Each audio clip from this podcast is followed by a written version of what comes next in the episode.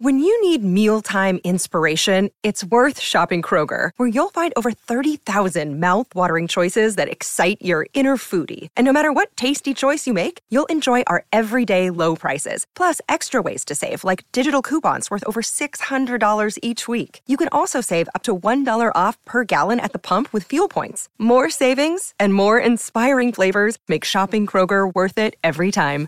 Kroger, fresh for everyone. Fuel restrictions apply. Another day is here, and you're ready for it. What to wear? Check. Breakfast, lunch, and dinner? Check. Planning for what's next and how to save for it?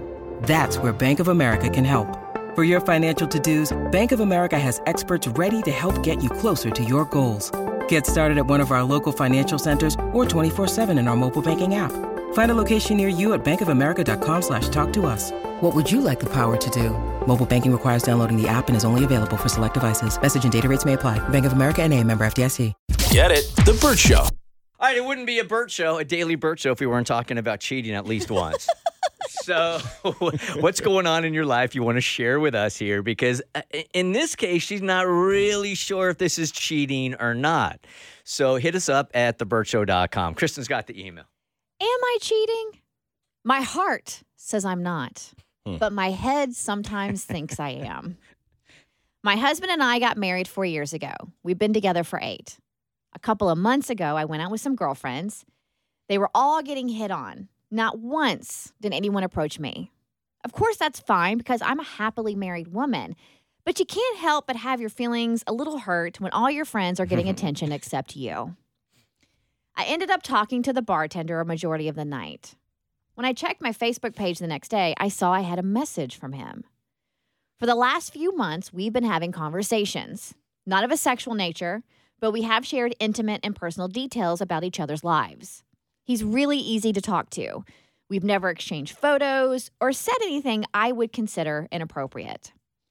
I know my husband looks at sexy pictures of women on social media. He also has friends who are women. People can have friends of the opposite sex, right? Should I be concerned that this bartender tracked me down on Facebook? We did have a really nice conversation at the bar, and it's been even nicer to continue it on Facebook. Again, in my heart, I don't feel like I'm doing anything wrong.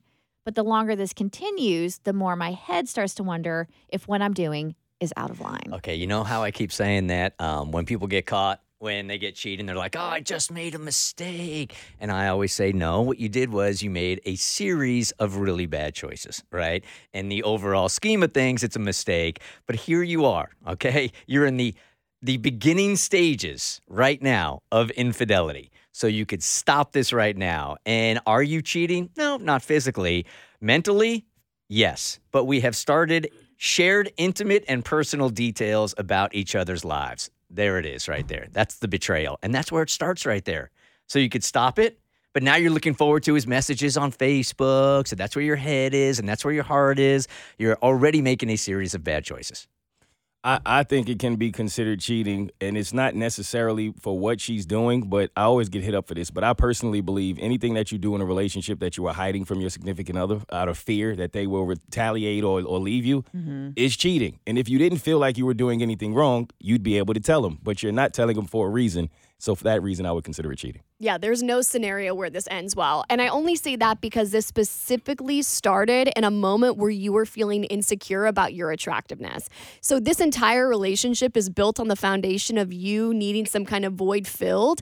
And this guy is basically filling that for you with all this attention. I feel like this is a little shady. I think you need to nip it in the bud because if you keep going down this road, you know exactly where this is going to lead to. Yeah, and an affair has to have a starting place, Yeah. right? And this is it.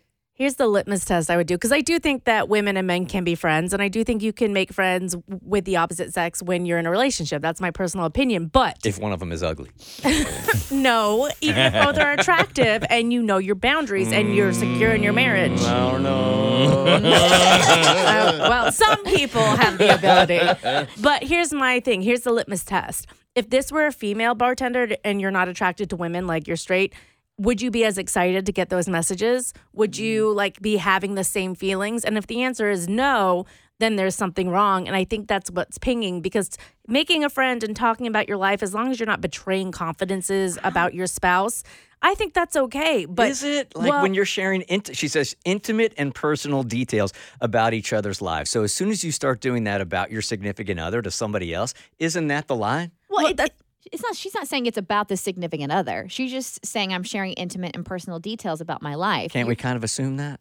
If you want to, but that's assuming. Well, and that's what I'm saying. I think that is what, b- a, like betrayal of sorts. Like you wouldn't meet a new girlfriend and immediately like gush about all the problems you and your husband are mm-hmm. having. So if you wouldn't do this with a new female friend or whatever sex you're not attracted to, a new friend of that sex, then that you're doing something off, you know. And I think it's not too late to course correct, but you really got to check yourself. And if you're using this dude to fill the void, like Abby said, then you need to work on your marriage and make your husband fill the void. I do think you are absolutely well within your right to have deep and meaningful conversations with other people besides your significant other, right?